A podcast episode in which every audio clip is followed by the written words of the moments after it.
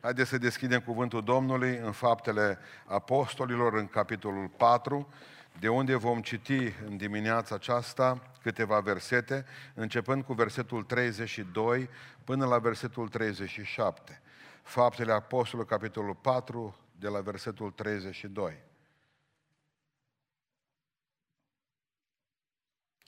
Și înainte de a citi cuvântul lui Dumnezeu, haideți să spunem, Tatăl nostru care ești în cerul, sfințească-se numele Tău, vie împărăția Ta, facă-se voia Ta, cum în cer, așa și pe pământ. Pâine, cea de toate zilele, astăzi, noastre, precum și noi iertăm greșit și nu ne duce pe noi în ispită, ci ne izbăvește de cele rău. Căci a ta este împărăția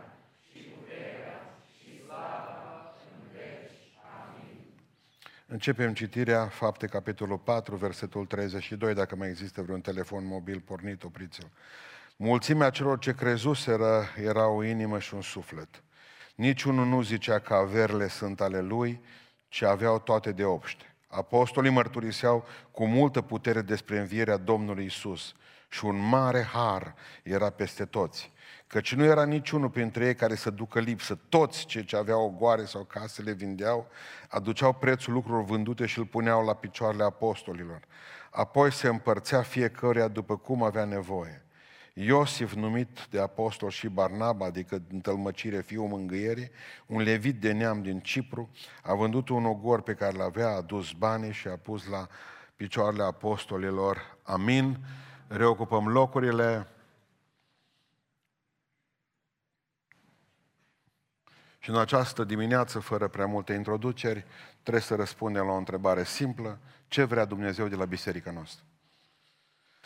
Ce vrea Dumnezeu de la biserica noastră?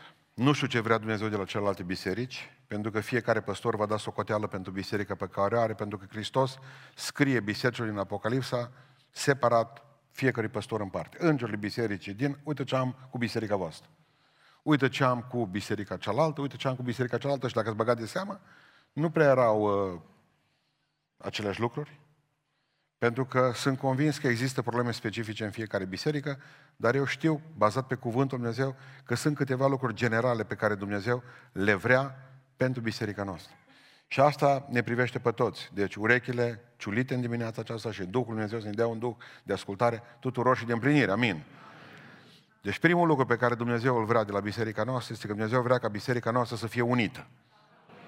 Amin. Cuvântul Dumnezeu spune foarte clar în versetul 32 că ei erau toți, mulțimea celor ce crezus erau o, o, una. Era o mulțime de oameni ce crezuseră, dar erau o singură inimă și un singur suflet. O inimă și un suflet. Dragilor, haideți să ne întrebăm, punem întrebarea aceasta. Ce înseamnă o inimă și un suflet? Cine te înțelege pe tine cel mai bine? Cu cine te înțelegi tu cel mai bine? Să zicem soțul, soția, da? Pentru că normal ar fi așa. Dar vă pun o întrebare. Uh, tot timpul vă înțelegeți bine? Da sau nu? Nu mințiți în casa Domnului. Spuneți adevărul. Deci cu soțul și cu soția ne înțelegem cel mai bine. Corect. Dar nu tot timpul. Nu tot timpul. Observați că nici ei nu s-au înțeles chiar bine, pentru că știu că în mintea dumneavoastră se naște întrebarea, dar cearta aia din fapte șase de care ne-ai vorbit data trecută, ce s-a întâmplat cu ea? Vreau să înțelegeți un lucru, că s-au certat, dar au trecut peste asta. Au trecut peste asta. Pentru că eu cred că o relație între doi oameni se bazează pe trecerea peste ceartă.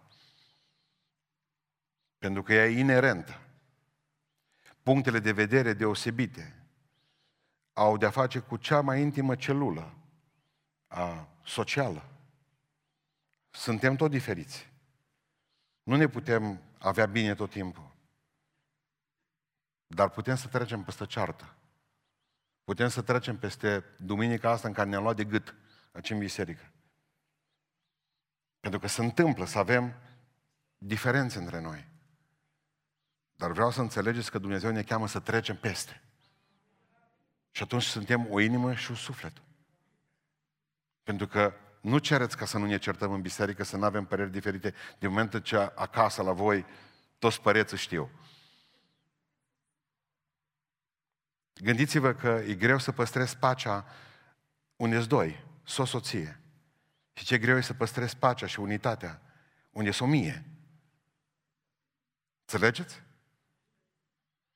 Adică spune Domnul Iisus Hristos atât de frumos în Ioan 13, după ce le-a spălat picioarele, vă dau o poruncă nouă, să vă iubiți unii pe alții, așa cum v-am iubit eu. Așa să vă iubiți și voi unii pe alții. Și lumea va cunoaște că sunteți ucenicii mei dacă vă veți iubi unii pe alții. Nu dacă vă veți închina în vale sau în deal sau așa sau invers cu chitară sau cu cădeaniță.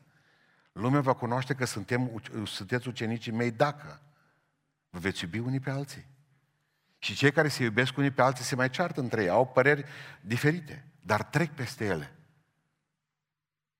Pentru că vreau să fac o diferență foarte clară între unire și unitate. Pentru că doi pui de găină, să zicem, legați de picioare, amândoi, unul de altul, aruncați peste sârma de întins hanele acasă. Sunt uniți, dar n-au unitate. Și ca să înțelegeți și mai bine ce vreau să spun, poți lega o mâță cu un câine, o pisică cu un câine, împreună. Îs uniți? Da. Foarte uniți. Dar n-au unitate. N-au unitate. Eu aș vrea nu ca să fim uniți din pricina acestor ziduri, ci să avem unitatea Duhului. Pentru că despre asta se vorbește în Biblie, unirea Duhului. Lui Dumnezeu îi place să fim uniți. Iată ce plăcut și ce dulce. Pentru cine? Pentru cine a scris? Cine a scris? Dumnezeu a scris lucrurile alea în Psalmul 133. Iată ce plăcut și ce dulce este să locuiască, frații, împreună. Să fie împreună o inimă și un gând, pentru că unitatea include bucurile și povara celuilalt.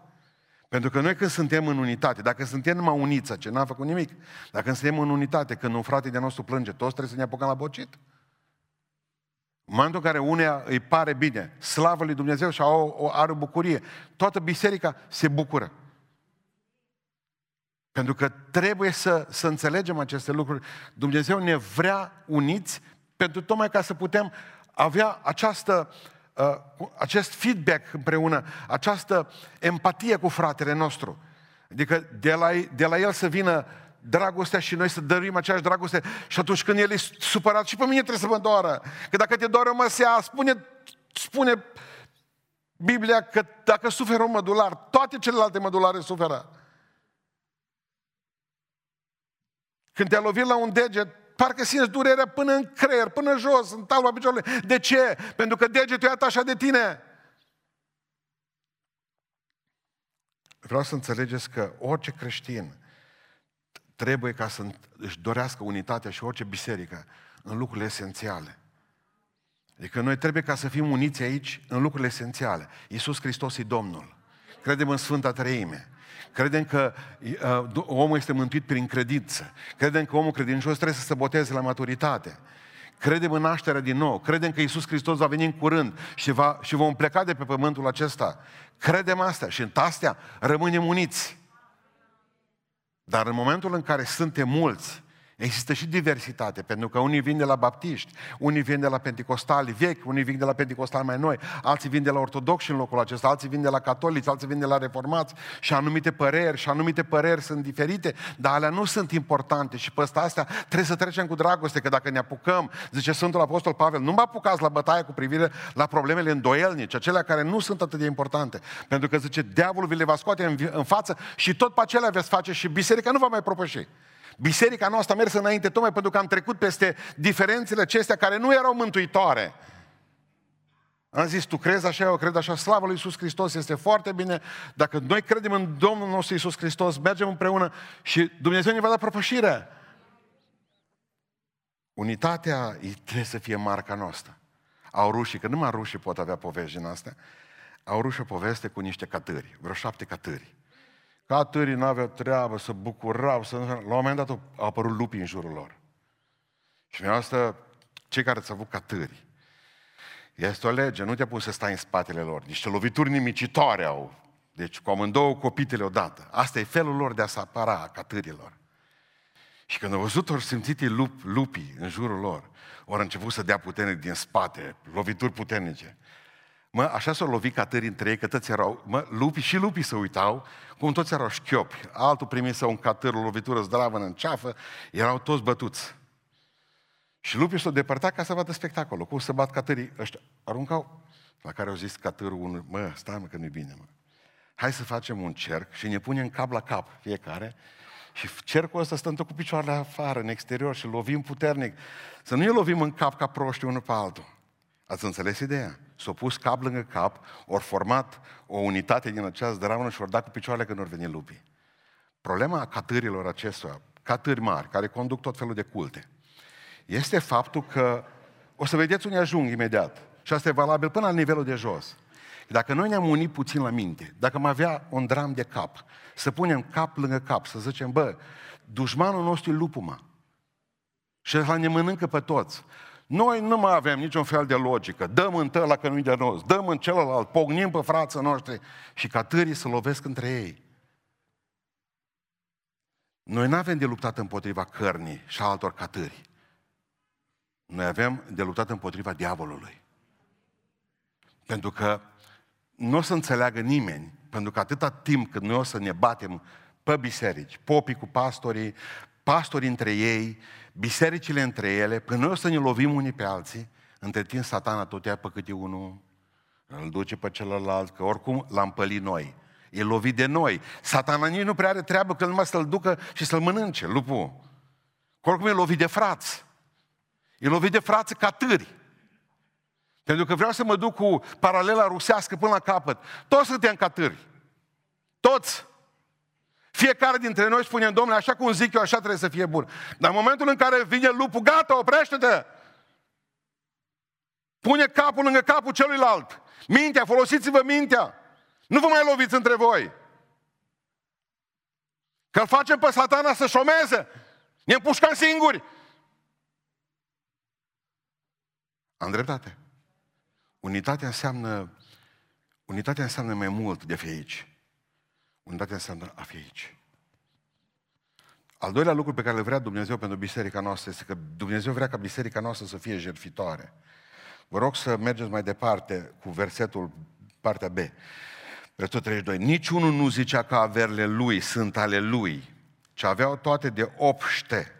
Versetul 34. Căci nu era niciunul printre ei care să ducă lipsă. Vreau să înțelegeți un lucru foarte important. Aceasta a fost un caz specific bisericii în Ierusalim. Celelalte biserici nu s-au confruntat cu problema aceasta pentru că mereu trimiteau ajutoare sfinților din Ierusalim. De ce biserica din Ierusalim avea atâta nevoie de a fi ajutată încât au ajuns pocăiți din Ierusalim să-și vândă, uh, să-și vândă ogoarele, să-și vândă casele? Două lucruri sunt aici de ținut minte. Unu, persecuția începuse uh, din, din Ioan capitolul 9. Mai țineți minte când Iisus Hristos vindecă un orb și orbul respectiv îi dat afară din sinagogă după aceea? Știți peste ce am trecut eu de atâtea ori? În 9 cu 22, Ioan 9 cu 22. Iudeii hotărâsere că dacă va mărturisi cineva ca Iisus, că Iisus e Hristosul, să fie dat afară din sinagogă. Asta scrie în Ioan 9 cu 22. Că dacă vă mărturisi cineva că Isus este Hristosul, să fie dat afară din sinagogă. Asta se numea excomunicare. Și acum ascultați legea evrească. Niciun evreu patron nu mai angaja un muncitor excomunicat. Pentru că omul trebuia să aibă o legătură cu, sinagog- cu templu, cu sinagoga clară, definitivă. Și în momentul în care el era excomunicat, nimeni n-a angajat un asemenea om. El era deja muritor de foame. Deci au început să apară muritorii de foame încă de pe vremea când Iisus Hristos era viu în Ierusalim. Pentru că aceste lucruri s-au întâmplat acolo. Problema e clară, simplă. Nu-i mai angajat nimeni. De ce? Crezi în Hristos? Nu, no, a ce să stai? Și nu aveai social? Nu avea ajutor de la stat? După aceea au venit la Paști, când Hristos a fost răstignit, au venit zeci de mii, sute de mii, poate, de evrei din toată lumea să se închide. În momentul în care ei s-au pocăit, s-au întors la Dumnezeu, ei n-au mai putut pleca înapoi, pentru că oricum i-ar fi ucis. Au rămas în biserică. Și atunci vorbeam despre această repartiție. Spunea probabil Petru, măi, ghiță, ă, câți oameni poți duce acasă? 10. Tu, că ești mai bogat, 14. Tu, 6, că e sărac. Bun. Și am mâncat cu toții de acolo. Au mâncat de la Ghiță, de la Ioan, de la Floarea și au mâncat tot de acolo. El n-avea din ce să trăiască. E bun, la un moment dat s-a terminat la Ghiță mâncarea. Și atunci ori vândut vaca. Atunci, dacă nu mai avea o vacă, o trebuie să vândă și grajdul. Și când nu mai a avut grajdul, trebuie să vândă și ogorul, că oricum nu mai avea pentru ce. Pentru că frații trebuiau să mănânce la el acasă. Acest, să zicem, comunism, acest socialism utopic de la Afalastul, de la Scăini, a fost totuși trecător. Nu, nu a avut o permanență lucrul acesta. Dar rămâne ceva, rămâne jerfa, rămâne dăruirea. Pentru că atunci când suferă un frate sau o soră de noastră, toți trebuie să suferim. Nici unul dintre ei nu ziceau că ele, casele lor, în Biblie nu zis că nu aveau case, nici măcar că erau lor. Erau a lor casele, aveau cefeu pe ele. Dar ei ziceau cu cefeu în mână. Biblia nu elimină proprietatea. Cu cefeu în mână, nu e a mea, e lui Dumnezeu. Că dacă Dumnezeu nu-mi dădea sănătate, n-aveam cefeu. Dacă eram într-un cărucior, n-aveam cefeu ăsta. E al lui Dumnezeu. Dacă Dumnezeu nu mă lăsa, dacă Dumnezeu nu o ținea casa mea, Că doar ce trebuie Dumnezeu? Un fulger. Pac! Nu mai rămâne din ani ca la vama veche. Adică trebuie să înțelegem că totul e al Lui până la urmă și că nu vom pleca cu ele. Nimic nu vom duce. Săraci lumea aceasta o vom părăsi eu. Dăruiți. Fiți oameni, ar, măi, mai ferice să dai, spune Biblia. Cel mai rău lucru din lumea asta e, ascultați-mă și mai dureros, e să primești. Chiar dacă zici că te lauzi, nu poți trăi o viață întreagă cu asta. Doar tu o să primești. Și pe aceea când trebuie să dăruiești, tu nu ești la rând acolo. Eu n-am treabă cu asta. Nu știu dacă o să vă spun două lucruri foarte... Unul cred că vi l-am spus, unul nu. O să vă, o să vă spun două întâmplări din istoria noastră ce înseamnă dăruirea. Frederic al um, III al Prusiei uh, au ajuns, era în război și nu mai aveau cu ce să întrețină armata. Pentru că probabil că ați văzut în filme sau citit în cărți că există un ordin, era, noi știm doar din al doilea război mondial, dar au fost mai vechi, ordinul cruci de fier. De unde a apărut crucea aceasta de fier la gâtul ofițerilor nemți? De fapt, era o treabă de zeci de ani în față. O cruce de fier. Pe vremea lui Frederic al III-lea, nemai având aur și argint în trezorerie să întrețină armata, a venit și a spus în felul următor.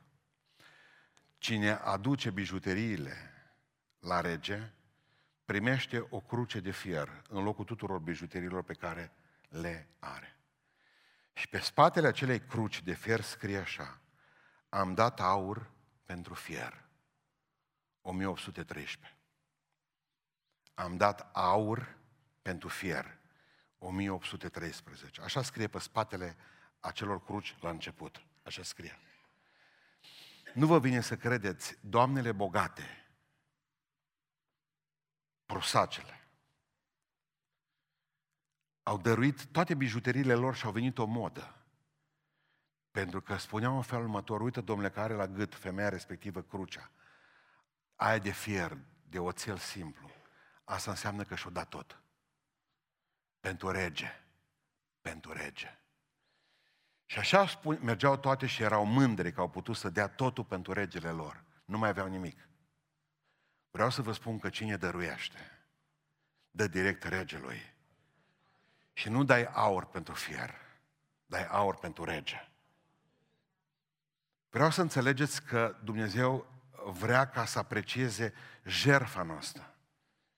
Și vrea ca într-un fel sau într-altul toți să fim purtătorii acelei cruci de fier. Al doilea lucru de care mi-am adus aminte este că cei care ați fost la Muzeul de Istoria României, veți vedea într-un loc de cinste pus acolo coroana lui Carol I. Nu dacă dumneavoastră știți, corona aceasta are ceva special în ea. Ea a fost făcută după o schiță lui Teodor Aman, în 1881. Și ea este întregime din oțel, dar din oțel dintr-un tun luat de la otomani în 1877. Corona are opt uh, laturi și pe fiecare pusă, este pusă, a fost făcută la uh, atelierele armatei de către militari maestri în lucrarea aceasta. Este câte un mărgăritar, câte o nestemată, o piatră nestemată.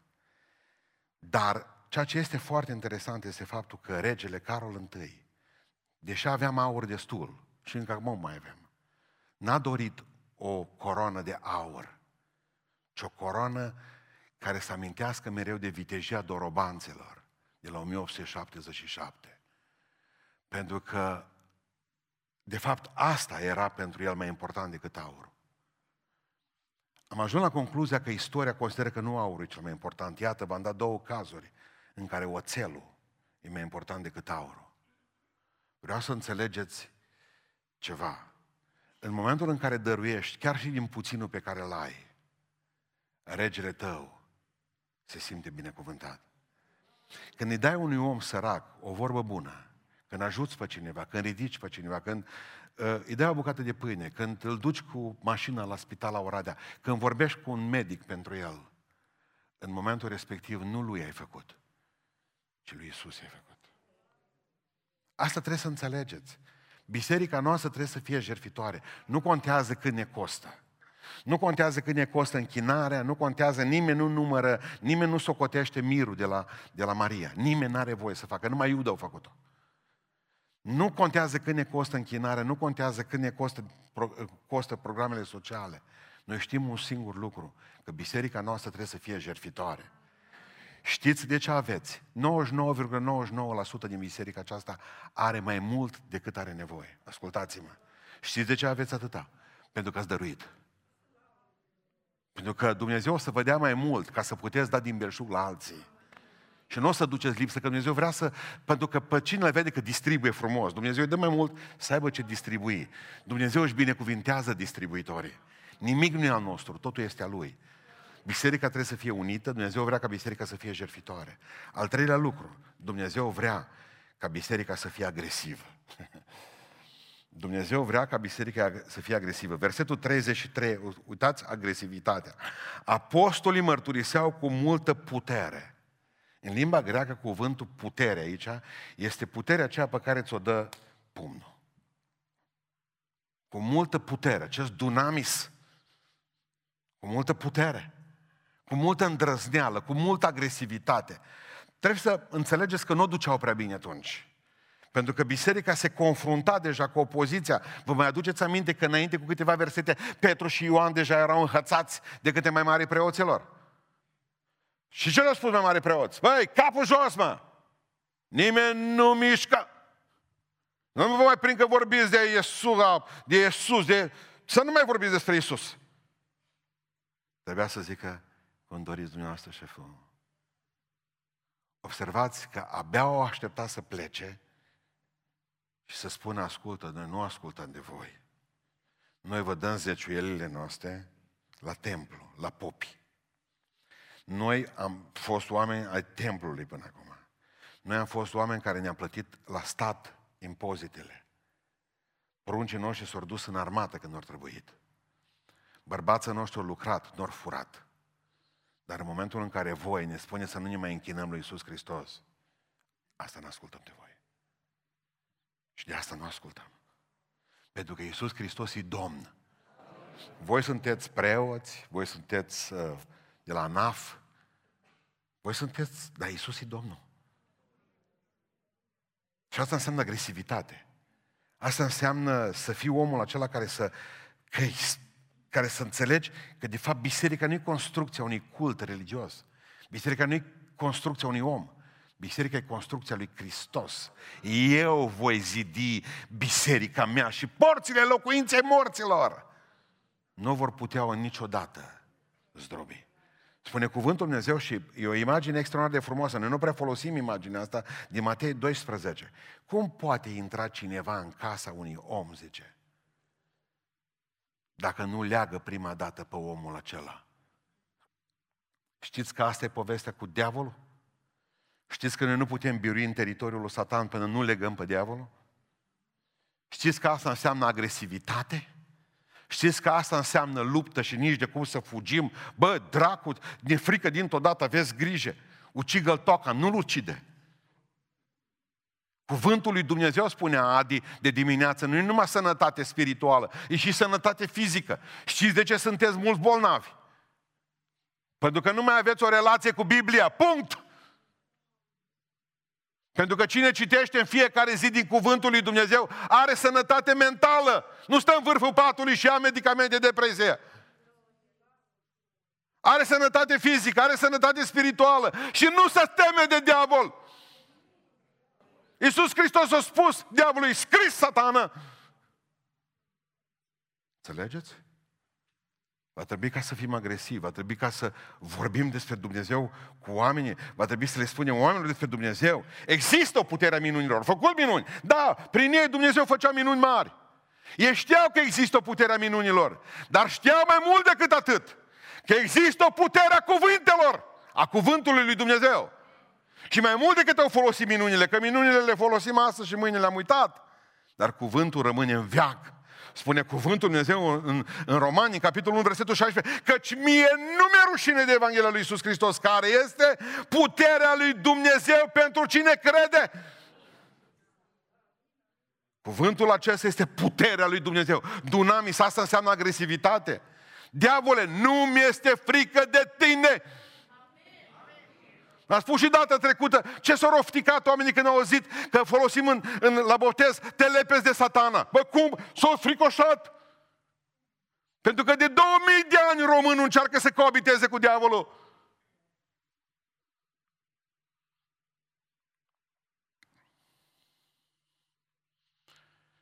Cum zicea tata, pe Dumnezeu nu lovi, pe satana nu-l huli, că nu știi a cui fi bătrânul. El avea un fel de non-combat.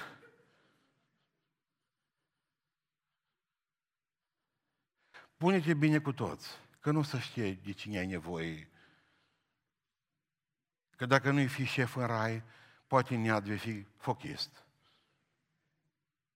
În iad. Un mare fochist. Acest non-combat cu diavolul a făcut ca să nu avem putere în biserici astăzi preoții și pastorii nu se luptă cu diavolul pentru oameni. Și noi normal intrăm în teritoriul lui și când te duci în teritoriul lui, tu tragi un om din teritoriul lui, crezi că diavolul lasă ușor? Crezi că diavolul lasă ușor? Biblia nu zice ca noi să stăm aici, ci să mergem acolo. Noi trebuie să fim în teritoriul lui. Acolo se duce lupta, spune cuvântul lui Dumnezeu. Și noi tăcem. Pentru cei care iubiți ketchup ați văzut că există ketchup la serios. Heinz. Da? H-E-I-N-Z.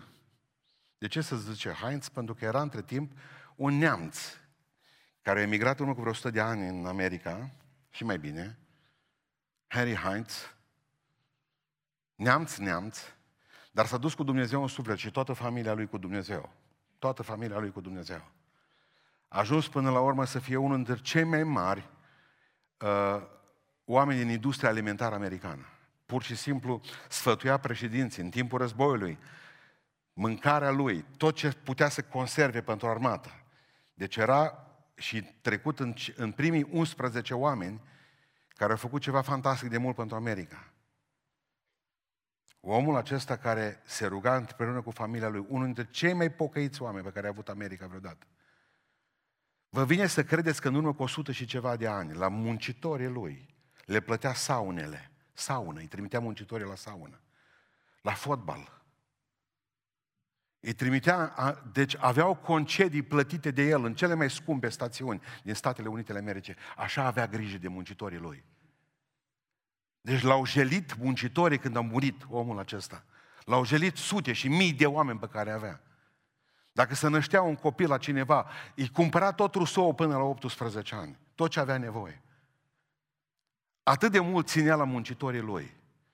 Și omul acesta, iubitor de Dumnezeu, într-o zi, se întâlnește cu un om în fața băncii și zice așa, ă, Vreau să spun ceva, te-am văzut cu mine la biserică. Zice, ai vorbit cuiva astăzi despre Dumnezeu? La care el a zis, nu, n-am vorbit. Și el a zis, unde te duci acum? În bancă. Vorbește de un, cu un om de Dumnezeu și Dumnezeu astăzi îți va da biruință.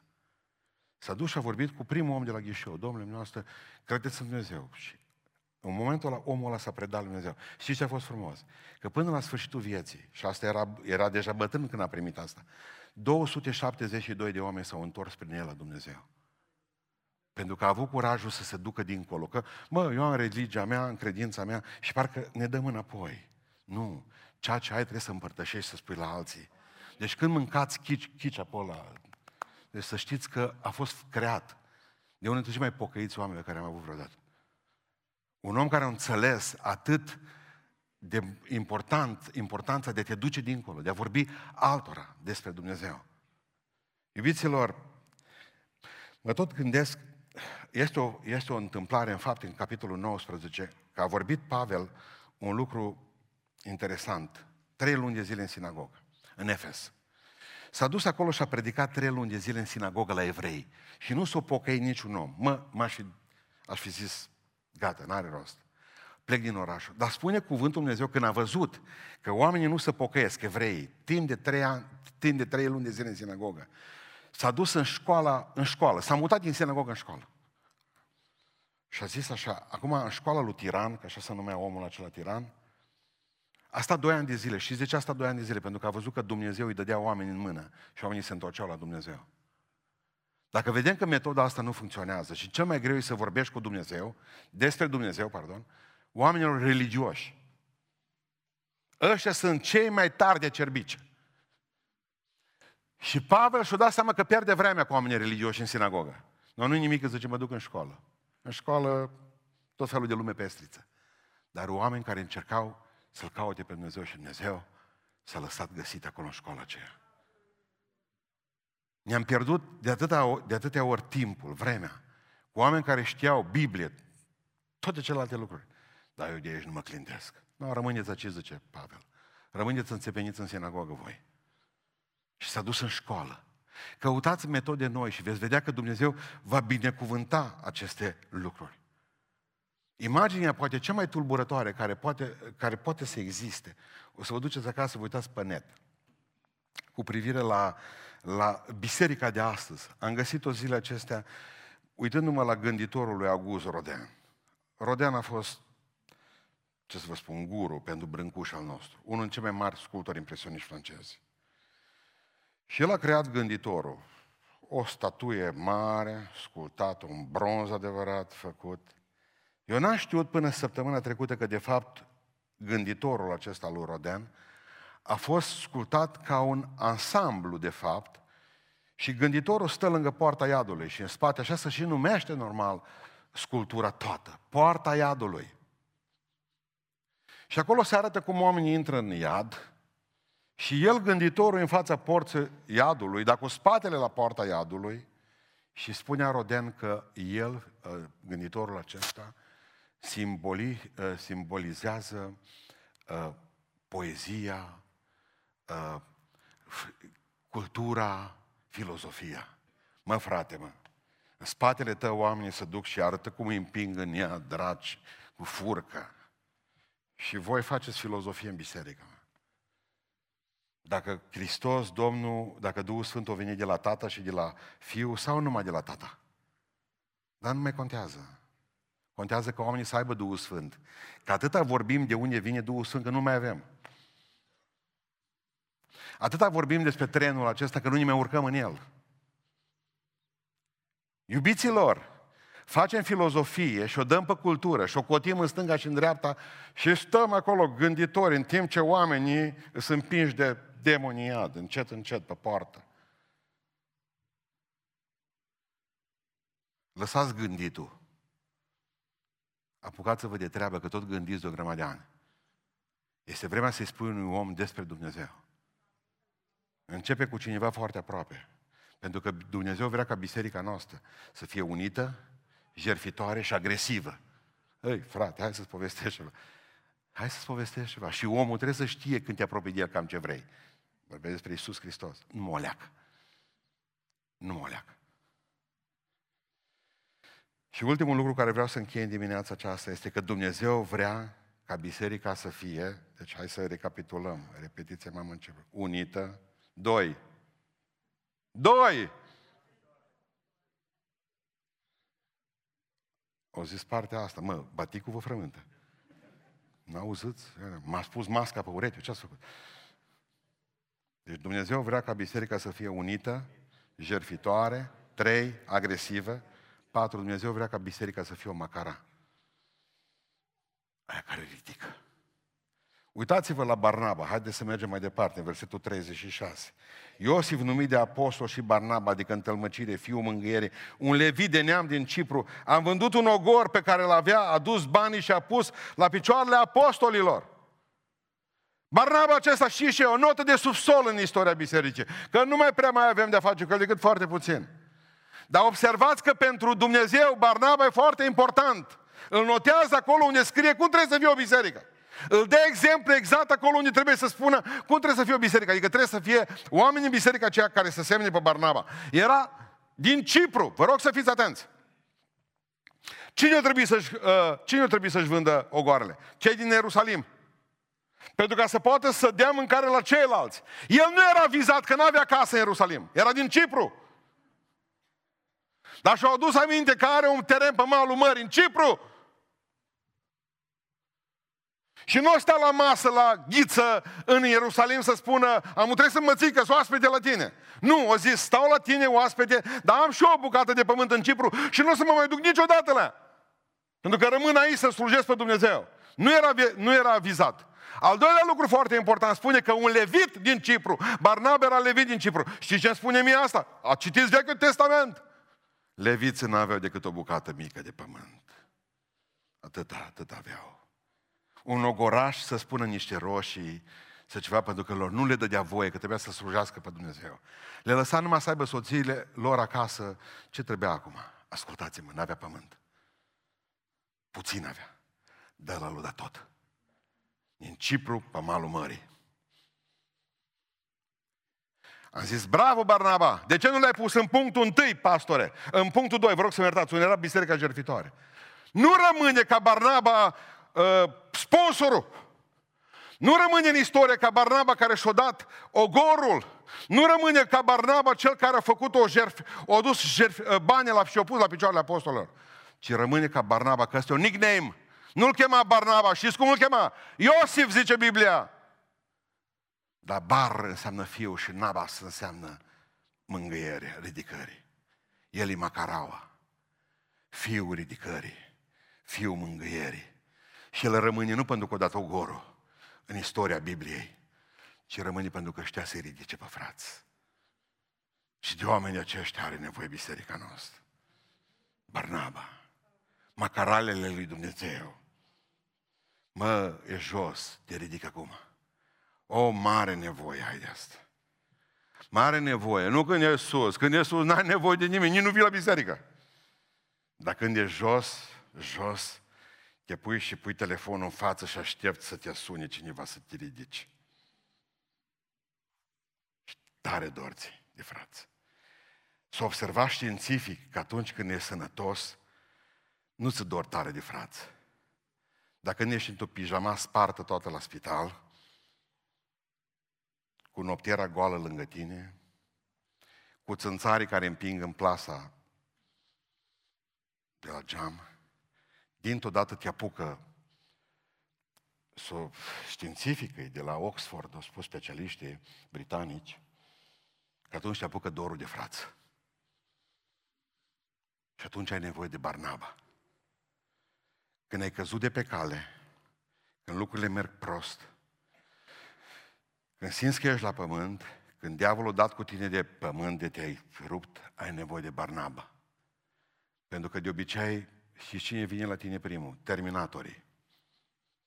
Ă, rănite nu mai, să nu mai suferi. Evrei 6. Cu nici o putință să mai fii tu vreodată iertat. Cei care au fost luminat, ai fost luminat. Nu, hai să pușcă atunci. Că oricum tu nu mai ai nicio șansă. N-are rost să mai vii pe la noi. Dumnezeu nu are nevoie de oameni aceștia. Dumnezeu nu are nevoie de compactoare. Dumnezeu are nevoie de macarale. Oameni care să ridice, oameni care să, oameni care să spună o vorbă bună, să știe, să aibă o ureche ce, ce ascultă. Dumnezeu vrea ca biserica noastră să fie unită, să fie, să fie, numai la voi mă uit, nu partea asta jertfitoare, așa, să fie agresivă și să fie o macara oamenii ridicării. Vreau să închei făcând apel la mintea dumneavoastră. Predicatorii fac apel la inima oamenilor în ultimele 5 minute ale predice. Dar eu vă invit să gândim acum, toți zece din biserică. Haideți să vedem ce oameni suntem fiecare dintre noi. Și amul trebuie să ne gândim doar. Aici nu vorbim de, bă, să plângem toți, ne spun ilustrații. Să zicem așa, haideți să aplicăm oamenilor acelea standarde de loialitate pe care le aplicăm tuturor lucrurilor care le avem. Dacă, de exemplu, avea o casă, dar voi răspundeți toți odată, dacă avea, nu, hai să mergem la mașină. Dacă avea o mașină care să pornească, de exemplu, tă la a 15 cheie și câteodată pornește singură, altă dată pornește împinsă de alții. Vă pun întrebarea aceasta. Ar fi o mașină de încredere? Ați avea încredere în ea? Nu. Dacă, de exemplu, te-ai duce la... și ai avea un poștaș pe stradă care să-ți aducă o pensie și o pensie să nu-ți o ducă. Iar o pensie să-ți aducă o pensie, iar să nu-ți aducă. Poștașul ăla ar fi un poștaș de încredere. Avea încredere în el, da sau nu? Nu. Dacă avea un frigider care ar funcționa numai lunea, joia, făcând din pulpele alea de pui cucoți în interior. Da? A, și să pornească și sâmbătă după miază o leacă. Frigiderul ăla ar fi un frigider din credere, avea încredere în el. Ziceți, da sau nu? Dacă, de exemplu, fan curierul ți-ar aduce un pachet da și unul nu, ar fi din credere firma? Cu ei niciodată. Dacă, hai să vedem ce să mai zicem acum. Dacă mergi la serviciu numai când ai chef, ai fi un angajat de încredere? Da sau nu? Și la școală putem zice același lucru. Fi un școlar grozav, nu. Deci n-ar fi de încredere. Dar dacă vii duminica a doua la biserică și a treia nu vii, și vii a patra sau numai când să dă cină sau nici atunci, de ce te-ar considera pe tine Dumnezeu un om de încredere? Dacă tu dai afară frigiderul ăla, dacă tu nu mai lucrezi cu firma aia, dacă tu bați poștașul ăla care nu-ți mai aduce pensia totdeauna, de ce tu să ai alte standarde decât Dumnezeu? La minte, am dreptate sau nu am dreptate? Dacă Dumnezeu vede că te, vede că te rogi astăzi, dar miercuri nu te mai până joi, până săptămâna viitoare, până când ai o anumită problemă, crezi că Dumnezeu ar considera că tu ești un om de încredere, un creștin adevărat? Nu cred. Dacă dăruiești astăzi și mâine nu mai dăruiești. Dacă spui că vii mâine să lucrezi și tu de fapt vii mâine, dar peste o săptămână nu mai dăm de tine. De ce ai zis că vei veni totdeauna? De ce ai fi tu considerat un pocăi de încredere, mă? Că tu ai standardele tale. Ferească Dumnezeu să nu-ți facă cineva pe ție, ție ceva așa la timp ca în armată. De ce? Dumnezeu vrea ca să noi să ne maturizăm biserica aceasta. Noi suntem frumoși. Numai trebuie să ne, să ne facem oameni mari. Biserica noastră încă e în stadiu de copilărie. E frumoasă copilărie, dar e dureroasă dacă ține prea mult. Nimeni n-ar vrea un copil acasă să rămână tot timpul copil. Îl aștept să crească. Dumnezeu așteaptă ca noi să creștem. Și spune Pavel, în toate privințele, în unitate. Ziceți amin. În unitate am zis. Ziceți, unitate am zis. Biserica, Dumnezeu așteaptă ca noi să credem și fiecare. În jerfire. În agresivitate. Suntem agresivi, dar în parcare unii cu alții. Dumnezeu să mustre agresivitatea aceea. Satana să plece din parcarea bisericii noastre. Dumnezeu așteaptă ca biserica noastră să crească în ridicare și fiecare să fim în Barnaba. Fiecare dintre noi să fim în Barnaba. Mult nu putem face mult, dar Dumnezeu vrea să se folosească de noi. Spuneam celor de, nu mai știu, de joi sau marți, marți, Adi, să vedeți, ne-a rugat, a fost bucurie la rugăciune, a venit George Dume, a fost o mare lucrare frumoasă, la un moment dat. Știți cu ce s-a sfârșit rugăciunea? Cu o vacă. Pentru că duminică seara a venit un tată aici pe parcare la noi și o plecat de aici, dar au vorbit cu mine 5 minute și a zis, domnul pastor, am șase copii acasă. Nu am cerut în viața mea nimănui nimic. Ajutați-mă să-mi iau o vacă, să am lapte la copii. Zic, tu cu ce ai venit aici? Deci cu ocazie. Și cu ce pleci? Era noapte. Tot cu ocazie. Și ai venit atâția kilometri să, să ceri o vacă. Știți cum sunt reticent la asta? Că am mușcat-o de prea multe ori acum. Totuși Schweizer, de atâtea ori mor împușcat. A doua zi de dimineață am dat telefoane. Mi-a dat omul numărul, mi-a dat de casă, telefon, tot și am început să sun în jurul lui, să văd cum îl cunosc oamenii. Și toată lumea a spus, pastore, ai o responsabilitate. Ai o responsabilitate foarte mare. Pentru că numai la tine o venit, nu apela la nimeni niciodată. Înseamnă că trebuie ajutat omul ăsta. Bun. Acum vă rog frumos să priviți minunea. Zice, vaca îi, mi-a spus, unde e vaca? În Sătani. Și mi-a spus că la domnul Florin acasă. Și că a fătat un vițel belgian, mama franțuzoaică fiind. Mă, el știa tot despre vacă.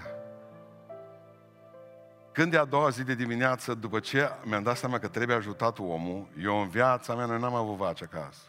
N-am trecut de găini, pirchiță, chestii genul ăsta. În momentul ăla am cuprins leșinul. Zic, dar tu ai văzut vaca? Nu, zice. N-ai văzut vaca? Nu.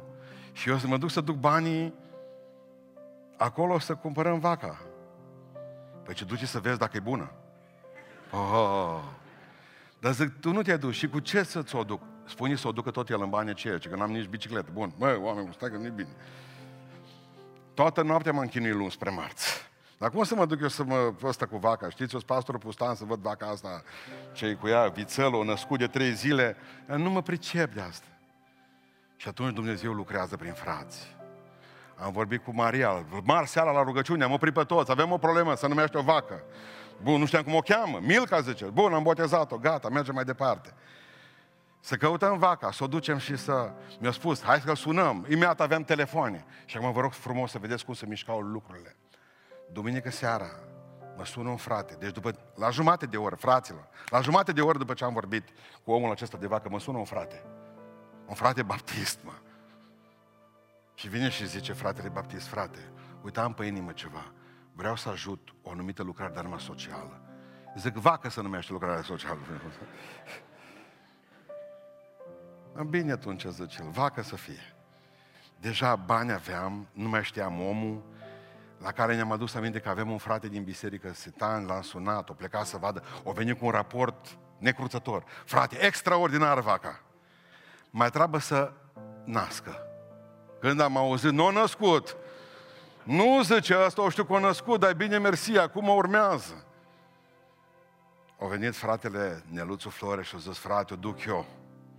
Omul când i-a sunat, a fost mai multă groază până zice, frate, aveți grijă să nu nasc pe mașină, mă. Atât de fericit am fost cu o grămadă de oameni din biserică ne-am unit și când ne-au trimis a doua zi o poză ca o aparat din ăla rău de telefon, vaca liniștită, la Au am poză aici, am scopun pe Facebook. Deci atât de frumos o privite copiii ăia și au zis, bă, eu vă alimentez de aici încolo. Și am zilele astea trebuie să nască. Asta, așa vrea să fie biserica. Pentru că am zis că doar să vrei un lucru și Dumnezeu rânduiește toate lucrurile. Și atunci când vorbim să mergi 100 și ceva de kilometri, poate mai puțin, dar să mergi cu 15 km pe oră cu o dubă în care să duci o vacă ce nu știi când fată, pentru că avem oameni nevoie de oameni nebuni. Pentru că nimeni nu are nevoie într-o biserică de oameni normali. Cu oamenii normali nu se face nimic, dar nebunii pentru Hristos fac totul. Nebunii pentru Hristos fac totul. Cine vrea să facă ceva, caută întotdeauna soluții. Cine nu vrea să facă ceva, caută scuză. Când i-a spus, vezi că duba ta nu e făcută să duci vaci, și ce mi-a spus? Sparg patru paleți și iau toate lemnele alea și le prind pe peretele dubei. Ca să stea liniștit acolo. Vreau soluții de la voi. Noi trebuie să fim oameni care să fim o, o, o oază de binecuvântare. Mă întâlnesc cu un domn de aici din Beiuș, fără să știu că e din Sitani. Lucrează aici mecanic. Ce domnul pastor, pe drum, ieri, alteri, ați făcut o lucrare mare, zice. Toată localitatea vorbește că voi ca biserică ați cumpărat o vacă. Despre noi trebuie să vorbească bine, nu rău. Îmi veți spune că e un lucru mărunt, niște lapte la niște prunci. Da, dar prunce ce sunt ale lui Dumnezeu? Sunt copiii lui Dumnezeu. Și vaca lui Dumnezeu și noi suntem ale lui Dumnezeu. Biserica noastră, asta vrea Dumnezeu de la biserica noastră. Haideți să ne ridicăm în picioare. Și ne rugăm ca Dumnezeu să fie acela care să facă din noi oameni uniți, oameni jertfitori, să facă Dumnezeu din noi oameni care să fim agresivi când e vorba de lucrarea Dumnezeu și oameni ca să ridicăm pe alții. Ne rugăm cu toții Domnului. Amin.